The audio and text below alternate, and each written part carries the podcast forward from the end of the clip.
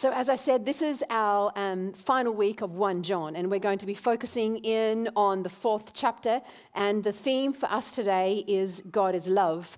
We've seen over the last six weeks just a beautiful, beautiful deepness of Scripture, deepness of truth, deepness of what John in his letter is trying to reveal to us about who God is, particularly that revelation that who's been revealed, the one who is both fully God and fully human.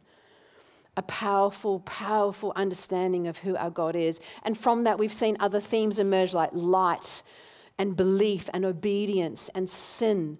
These things have been part of this whole series, and I encourage you to go back if you haven't had the chance or you've missed some of the weeks. But, friends, as we look at our final week and our God is love theme, I have a request for you. It, it's just something I'm wondering if you'd be prepared to do. And there's an obligation, but here it is. I'll just put it right up here out front for you. I'll explain it like this Our society, I believe, is infatuated by love. It's not really a new thing. I think for generations, society has been infatuated by love. From, from what it is to grow up with Disney movies as a toddler, right through to every other possible genre of music or theatre or art or literature, there is something about society that is infatuated with love. We long to find it, we fight to keep it, everyone has an opinion about it, and no one seems to be able to get enough of it. And so, my request, my ask this morning is I'm wondering if you would consider wiping your love slate clean, kind of metaphorically speaking. Would you just wipe clean the things that society and the world might have been teaching you, or that you might have just come to think was normal or true about love? And as we do for the next 20 minutes, we want Jesus, through his word, to speak to us about what the Bible says about love. Would you be willing to do that? I know it's a bit brave, but I'm just wondering if you'd come, on me, come with me on that journey. Um, and John begins uh, with some profound things. He starts off by saying to us that uh, let us love one another. He, he gives to us this call to do something so incredibly important, but we're actually going to cycle back to this sort of towards the end of the passage because that's what John will do. But firstly, let's begin by thinking about love is from God. Love is from God. That's what we read here. Beloved, let us love one another because love is from God. Now, what does that really mean? It means, doesn't it, that love is at the most inner being, at, the, at God's innermost being is love. At his most inner, deepest part, God is love. And from that, love flows. Love is given. Love, love abounds love abounds from that innermost part of God's being. And then uh, John goes on to say, everyone who is born, everyone, sorry, everyone who loves is born of God and knows God. Everyone who loves is born, born of God and knows God. Now, I'm just wondering, everyone, now that's an interesting position that John is taking, and it reminds me of other times through this series that we've had to stop and just be quite careful about how we're interpreting this scripture here be careful that we don't take it sort of out of context, but actually speak of it and understand it within the thinking that John has and within the framework John has for us in this passage. Because I don't think that John really means that everybody um, who loves is born of God. I don't actually think that he means that because that might suggest that regardless of what you believe, you could be born of God. I don't think that's what John is saying to us. And what we've learnt through these weeks is that John actually has some tests for how we can think about it and come to it. The context that John gives these statements is the context of three key things. Firstly, our beliefs. Secondly, our obedience. And thirdly, our love, or God's love in this case. So, within that context, I think it's in John's mind that genuine faith in Christ will manifest itself, genuine believing, genuine knowing God will manifest itself in love and obedience. That's what he's saying here. That's what he means when he speaks of everyone. And I think that he also has in his mind that a spiritual child, us as the children of God, will actually resemble, will have a likeness to our Father God, to the parent, to the divine parent. So here we read firstly that love comes from God, it comes from God's innermost being, that everyone who loves is born of God and knows God.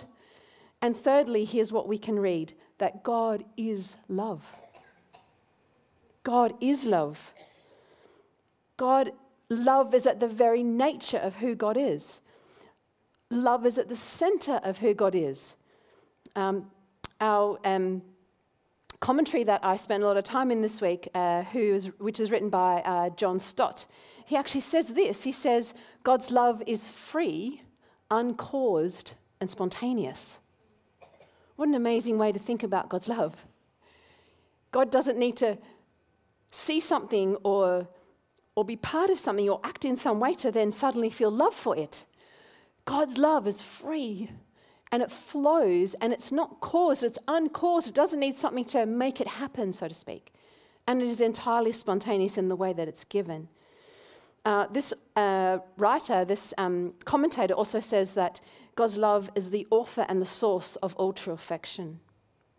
Really, significantly, though, for us to remember here this morning as we unpack more of what John is saying, is that God's love is entirely self giving. It is entirely self giving and self sacrificing. God's love is entirely self giving and self sacrificing. We'll come back to a little bit more of that in a moment, too. All of God's actions are loving actions. Did you know that? For God to be love, to say that God is love, means that all of God's actions are loving. Even as God judges, that judging is done in love, in incredible love. And we also know that this love, for love, for God to be love, it means that there is a perfect, loving relationship existing between God the Father, God the Son, and God the Holy Spirit. And this loving relationship has existed since before the foundation of the world. So, God Father, Son, and Holy Spirit, the triune God, can be summed up. From what we read today, it can be summed up as love that this is the magnificent essence and nature of God as we read about it today, that it can be summed up as love. Interestingly, though, or significantly, I should say, humanity, people, you and I, we don't possess love by our nature. Love isn't at our innermost being. To love or to be loving is not automatic or even like this really natural attribute that we possess. Because self regard and self centeredness is actually at the heart of humanity. To be human is to be born into sin. This is actually our reality. Sin is our inherited characteristic. And John, in his letter, has actually talked with us about this already. That sin is a reality for us. You know, I could do the most marvelous things in life. I could give away all of the, my possessions. I could give away everything to the poor. I could become an incredible scholar and know everything about a particular field of expertise, maybe more than any other person knows on the planet. I could be incredibly spiritual. I could speak the language of angels. I could interpret every near death experience somebody might have. I, I, could, I could hand over my body to martyrdom, to some great cause, but without God's love, all this as good as it may seem, is marred by sin and is motivated still by self regard and self gain. Friends, that's what Paul describes to us, the Apostle Paul, in 1 Corinthians chapter 13. And we have a friend of this church. Um, his name is Mike Pilavachi. I'm sure that you've heard of him. And um, I remember him speaking, and I remember him speaking about the reality of sin. Uh, he was speaking at a, at a conference, and he was sharing about how how when he was a new Christian, um, he made a New Year's resolution. And that New Year's resolution was that as of midnight on New Year's, yeah, midnight on New Year's Eve, that he would no longer sin. He would no longer sin. And so he kind of said, he says, Oh, look, I got all the sin out of my system on New Year's Eve. Got all of the sin out of his system, did away with it, let it all happen, and then come midnight, on New Year's Eve, the New Year's resolution would take effect and he would cease to sin. And then he said, Friends, you need to know for eight whole hours I didn't sin. Remarkable. For eight whole hours I didn't sin. And then I woke up, he said. And then I woke up. And then I woke up and realized the reality that I can't not sin. As much as I would try, as much as I would make New Year's resolutions, as much as like it would just be so good if I couldn't sin, the reality was like, I sinned. And actually, this is also true for us, right? That as followers of Jesus, we sin. Uh, and what we need to do about that is just one quite simple thing, and that is to simply admit our sin rather than deny it. For Christians, or in the Bible language, admitting our sin is something that we call confessing. And the Bible says that if we confess or acknowledge our sin before God, acknowledging that we are sinners both in nature and in practice, God will indeed, God will remove the debt and the stain of sin, and He will forgive us. How, how amazing is that? They are our words of assurance that God will forgive. And He forgives us because of the cross. He forgives us because the cross of Jesus Christ was the grounds on which God forgives, because the blood of Jesus was shed. That He might be, that Jesus might be the atoning sacrifice for our sins. And that's just what John is now going on to talk to us about in verses 9 and 10. He says this that this is how God showed his love among us that he sent his one and only Son into the world that we might live through him. He sent his one and only Son into the world. Throughout the Bible, from Genesis at the very beginning right through to the end of the New Testament revelation, we actually are able to see what God's love is like. We see it described, we see it in stories, we see it in accounts. We see it from uh, both creation and then into the story of Abraham and the calling of Abraham and the promises that God fulfilled to the descendants of Abraham. We see it in God's unfailing love to Abraham's descendants, God's provision to what is now the nation of Israel, God's protection of what is the nation of Israel, and God's redemption of Israel. But you know what? Where we see the greatest um, expression, the greatest display of God's love, the greatest description ever known, is we see it in the gift of God's Son. This was the greatest. This is what theologians call the preeminent display of God's love being made known to us. That the coming of Jesus Christ into the world happened, importantly, in a historical time and place. Concretely and historically, Jesus Christ came into the world. God sent him to the, son of, to the cross of Calvary under the reign of Pontius Pilate. This is a historical, concrete, reliable fact that happened at a point in history. There has never been, nor will there ever be, a greater self giving than God's gift of his Son to us. There will never be, ever, have there been, or will there be since, a greater self giving than God's gift of his Son. And what does self giving mean? Well, it actually means seeking another's good at one's cost. It's seeking another's good at one's cost at one's own cost. And what was this cost? This cost was that in order that there be an atoning sacrifice for our sins, the only begotten Son of God shed his blood at the cross. God historically loved. This is so important for us to realize. This is so important as John is teaching his precious churches that this happened in a point in time, for God so loved the world that he gave his only Son that whoever believes in him shall not perish but have eternal life.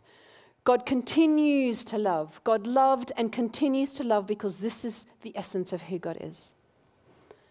And importantly, as we read in verse 10, this is love, not that we loved God, Not that we loved God, but that He loved us. He loved us. We love church because He first loved us. That is remarkable. God loved first. God loved first. I find this like the least complicated thing to understand about Scripture and to understand about God. And I find it the most important thing I can possibly ever know that God loved us first, that He first loved us. And He loved us first. He loved us first. He didn't love us because we got fixed up or because we're lovable or because we're lovely. He loves because he loves, because he loves, because he loves. He loved first. He loves us first. And I guess it's been our prayer during this whole series, and indeed the, you know, the prayer of my heart, really, ever since I've been a pastor, is that the people that are part of the church, that are part of our lives, that are part of our family, would actually know that truth. Would actually know that. That some of us have really broken stuff. I have a broken story. I have real struggles. Yet He loves us not when we're fixed, and He loves us not when we get everything right. He doesn't love us for any other reason except for the reason is He just wants to love us. We are His children, we are His creation, and it's who He is to love us. And friends, God's love is so vast. In Ephesians 3, you know, uh, Paul tries to describe it and he, and he kind of just has to say, look, it is just so wide and so deep and so high and so long. God's love is so vast. It's actually beyond for us what we can truly comprehend. It's something that His Spirit reveals to us. It's something that His Spirit shows us this love, this vastness of His love. And so I just pray and ask today do you know? Do you know this love? Have you received this love? As I mentioned, when I, when I um, first came to faith, so many parts of my life were a mess. I'd had 21 years of the world teaching me and telling me what love is like. I had a broken story. I had significant challenge that I needed to overcome. I had much to learn and much to grow in. I had times when I doubted, and I doubted whether I even loved God. But just knowing that God loved me because He loved me, and for no other reason that He just loved me, was what got me through. It kept me going. It took me through that season and many seasons like that since. Friends, have you received this love? Has it occurred to you that He loves us because He loves us, because He loves us, and for no other reason? John goes on to say, Beloved, since God so loved us, since God so loved us, we ought to love one another. And this was you know, this was given to us really at the beginning of our reading, as I mentioned before. We hear here that we cannot love our brothers and sisters, we cannot love one another unless we first receive God's love for us. We cannot in any way give love to something or someone or be loving as God loves apart from a relationship with God. Remember that God's love is self sacrificing. It is utterly self giving. And the greatness of it, the greatness of that self giving, self sacrificing love, was on display at the cross. It was shown in Jesus Christ. And there's a massive challenge for us here today. There's a massive challenge for us that when such a divine action, such an incredible display of God's love is seen for us on the cross, it lays upon us an obligation to love like that. To love like that. Paul also affirms this obligation to us. He says in 2 Corinthians chapter 5 verse 15, and he died, he being Christ, he died for all, so that those who live might, him, might live no longer for themselves, but for him who died and was raised for them. He died for all so that those who live might live no longer for themselves. Friends, we can't both live for ourselves and love with God's love. We need to die to ourselves. It's actually in the brokenness of who we are and in the coming to God in that brokenness and receiving what the Lord did for us at the cross, it's in that that we are actually set free to love. Isn't that incredible? Isn't that incredible that, that God's love can be so real and so seen for us, but yet so freeing for us that enables us to love other people?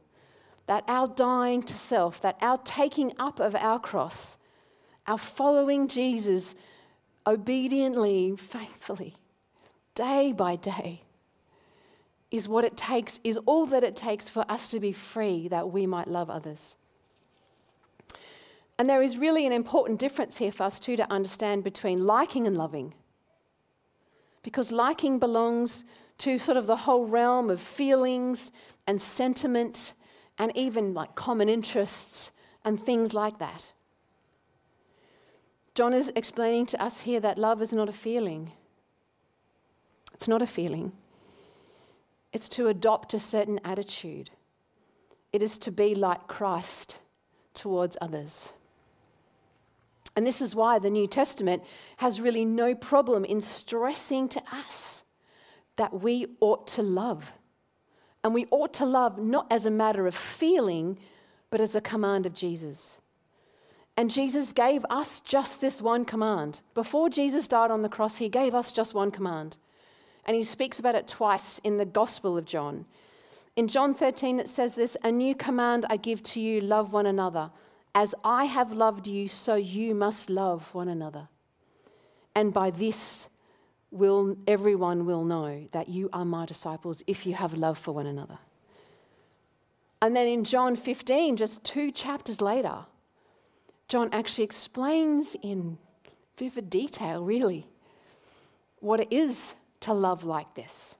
He says this no greater has no sorry no one has greater love than this to lay down one's life for one's friends.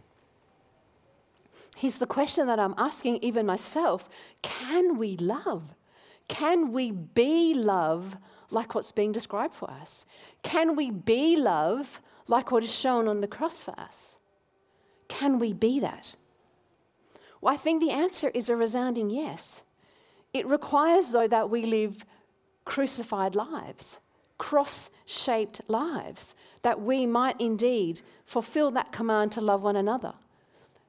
And in doing so, we must take up the cross to follow Christ. Paul goes on to say, I'm sorry, John goes on to say that no one has ever seen God. No one has ever seen God. But if we love one another, God lives in us and his love is made complete in us. Wow. I think that uh, here John is saying that the God who revealed himself in the Son, God who revealed himself in the Son, now reveals himself in his people if they are willing to love one another. I'll say it again that God who revealed himself in his Son now reveals himself in his people if and when we are willing to love one another. This kind of means that, that when I love Anna, God's love is seen in our love for each other because my love is God's love imparted, indwelling in me by His Spirit. Therefore, our love is evidence of God's indwelling spirit. Our love that is unseen to the human eye, but is present amongst us by God's indwelling spirit. Isn't that incredible? That God is present here as we love each other. Like, doesn't that just stir up your enthusiasm and your expectation around what happens when we are together as God's people? Doesn't it stir you up whenever you pray that beautiful little prayer or say that scripture when two or more are gathered in his name? God is there indwelling us. God's love is seen and God's love shines forth. Look, I think that changes everything. I think that changes everything about who we are and what God's doing in our midst, even right now. What happens when we leave from here, when we move out into the courtyard and we fellowship and we talk and we share about what God's been doing in our life, and we then take that into the community, into the shopping centers, or into our families and into our workplaces. Friends, this is incredible. What can happen because we show love for one another and that God indwells us in that and makes it visible? That God's love does shine forth. That God's love shines forth. Is there anything, do you think, that could be more important than that? Can you think of anything that the world more desperately needs, or even that here at church we more desperately need, than to show forth Christ by being so unmistakably indwelt by Christ living in us that people just cannot but see God, but see God. church some time ago um, in a previous uh, placement that I was in. Uh, myself and my husband Mike and our family, we were called to go and plant a church. We were sent out from um, a church in Pittwater and we were called to go and plant a church in, again, on the northern beaches, not too far away. And uh, this, one of the things that were wonderful about the location of this church uh, that God began to unpack for us and help us to see the significance of was that the church um, shed fence was right next door to a backpackers hostel. And as we were praying and preparing and building a team around what um, God would have us do as part of this church plan, as we would seek to proclaim Jesus and witness to Jesus in the community, that we would actually see the backpackers as such a crucial part of that witness and part of that mission. And we were very, very excited about this. And so um, we got to know the owners of the, of the hostel, and we began to share stories about what it might look like for us to do things together. Um, and the owner was very receptive of this. And then um, we began to get to know the backpackers, and we discovered that Tuesday night seemed to be a great night to do something it was kind of like the night where they often didn't have other stuff on. Uh, these uh, the people on these um, tourist visas needed to be heading into the city to do English language classes, and they were trying to do different types of tourist stuff and all that kind of thing. They surfed a lot as well. Let's face it, they surfed a lot. Um, but actually, we discovered that Tuesday night was the night to get together, and so we started something called street ball. Street ball is kind of like fast-paced three-on-three half-court basketball one basketball hoop, uh, one car park with no cars in it, and we were ready to go. And so we added to that a barbecue. We fired up the barbecue, and on Tuesday nights, we did street ball. And street ball was a time when the backpackers could come and hang out. They would uh, bring a lot of energy. They would bring, a, they were often very fit and young, so it was really a fast paced kind of time of running around and then just, just sharing meal together. But you know, one of the challenges that we had with backpackers and street ball was that the backpackers brought a lot of stuff with them when they came to street ball. They always bought an esky. Hydration's good, right? Uh, they always bought an esky. They bought marijuana. And they bought music machine, a ghetto blaster type of music machine type things, whatever the backpacker hostel had. It was old, right? May have even been a cassette, who knows. But the music was horrendous. It was full of very colourful language, very colourful language. And for my husband and I, and for our three kids who weren't going to miss a bit of this, who felt so called to being part of what, what God was doing, for our core team who came and served and committed and turned sausages and played ball and did all the things, shared with one another, um, set up, packed down, all that sort of thing. This was a really important time, and we actually just had to um, acknowledge that they came with stuff. We had to kind of acknowledge that we would love them exactly how God brought them to us. And there'd be funny conversations because I remember, you know, um, Hannah, my daughter, would say, Mum, this, what's that kind of sweet smelling, smoky stuff? and Harry loved the music. Like, he just had never heard anything like that before, right? So he was, he was pretty keen. Um, but, but the thing we discovered about these backpackers, and the thing that was so strongly on our heart, was that every one of these people would simply know that they were loved by God and that God loved first. That God loved them first. God first loved them. That was what we needed them to know. That was all we wanted them to know. Everything after that would be a bonus because, of course, there's a transient about backpackers. They come and they go. But anyway, street ball continued to happen and it was, it was very fun and it was a highlight of our week.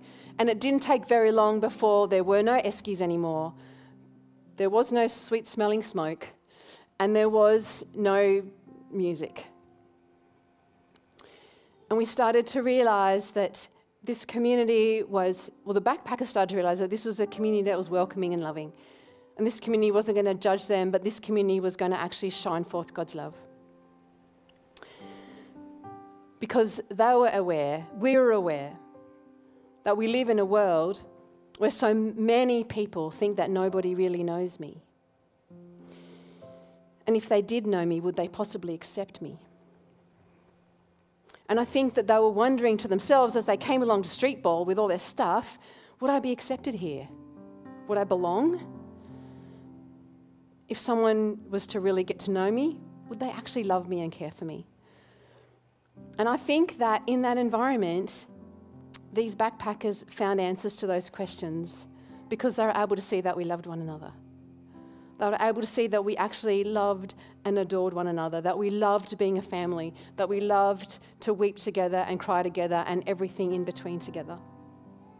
They loved to see that we're a committed bunch of people, committed to a love and a love that they saw. A love that they saw because it shone forth in us.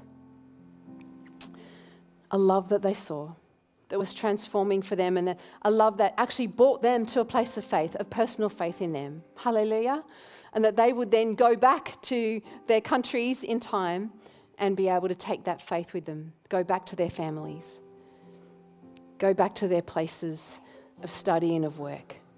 Transformed. Transformed by God's love, transformed because they were part of an incredible family, God's family, not, not our church planting family. That wasn't what it was about. It was about being part of God's incredible family. I think this is the point of the exercise for John. He's saying that God's love is given full expression by his indwelling in the hearts and the minds of his people by his Spirit. And that genuine love of God is invisible to the human eye, but the outward evidence of that love shines forth. The outward evidence of that love shines forth. So, friends, where have we been? God is love. God loved us first. We love because He first loved us. And at the cross, there has never been, nor will there ever be, a greater act of self giving love than the gift of God's Son. We love God in return, and we indeed ought to love one another. We shine forth God's love in a broken world by being a gracious community of healing and acceptance, a community that proclaims the gospel in word and in action. Would you please stand with me?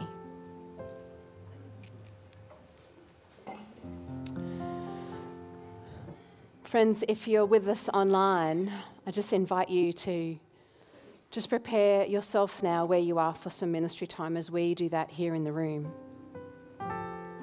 I just want to ask those questions again that I've been asking through this message and just make room and space for what God's doing in our midst. Just ask that question again Do you know God's love? Do you know that He loves you because He loves you, because He loves you, because He loves you? And for no other reason. Do you know that He's not waiting for you to get something fixed or sorted or resolved? he says that this loving from the beginning is on him. And he seeks to pour that love out in our midst. I'm wondering if you're not a Christian, if this is a family that you want to join. That this is a community of healing and of acceptance that you want to be a part of. And so I want to invite you to give your life to Jesus. And if this is your first time, I'm going to invite you to pray with me. And even if there's just one person here, that is something to so celebrate. So celebrate that there might be one person here who receives, maybe for the first time, God's incredible love. God's love because He loves without any reason other than to love. And for the rest of us, maybe it's an opportunity to receive His love afresh on this day of Pentecost, to, be, to receive a fresh infilling. To receive a fresh infilling. So let's try and do both those things at once. I'm going to pray, and if this is a prayer you're praying for the first time, would you be so brave as to put your hands out in front of you? And if you would like to receive the Holy Spirit afresh this morning, would you also put your hands out in front of you? And I'm going to pray, and I'm going to try and pray it slowly. For those of you online, I invite you into this time to pray, to pray after me these words. It's just a simple prayer of invitation between you and your Creator, the one who loves you, the one who calls you, the one who wants to fill you. So let's pray. Pray after me. Jesus, thank you that you came to show me what God's love is like. Thank you that you are here. Thank you that 2,000 years ago you came to earth. You took my sin, my pain, and my mess. You wore it like a coat. You took it onto yourself at the cross. You rose from the dead that I might have life. Forgive me for my selfish living. I give you my life now. Would you be my King and my Lord and my friend and my Father? Would you come into my heart by your Holy Spirit and fill me afresh?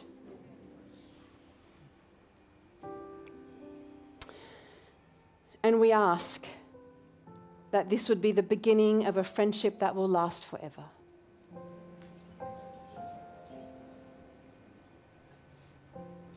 We thank you, Lord God. We give you all praise and glory, Lord. We offer ourselves again to you in worship. Thank you, Lord. Amen. Friends, would you continue? Would you continue to stay in this place? Would you continue as we worship and song together?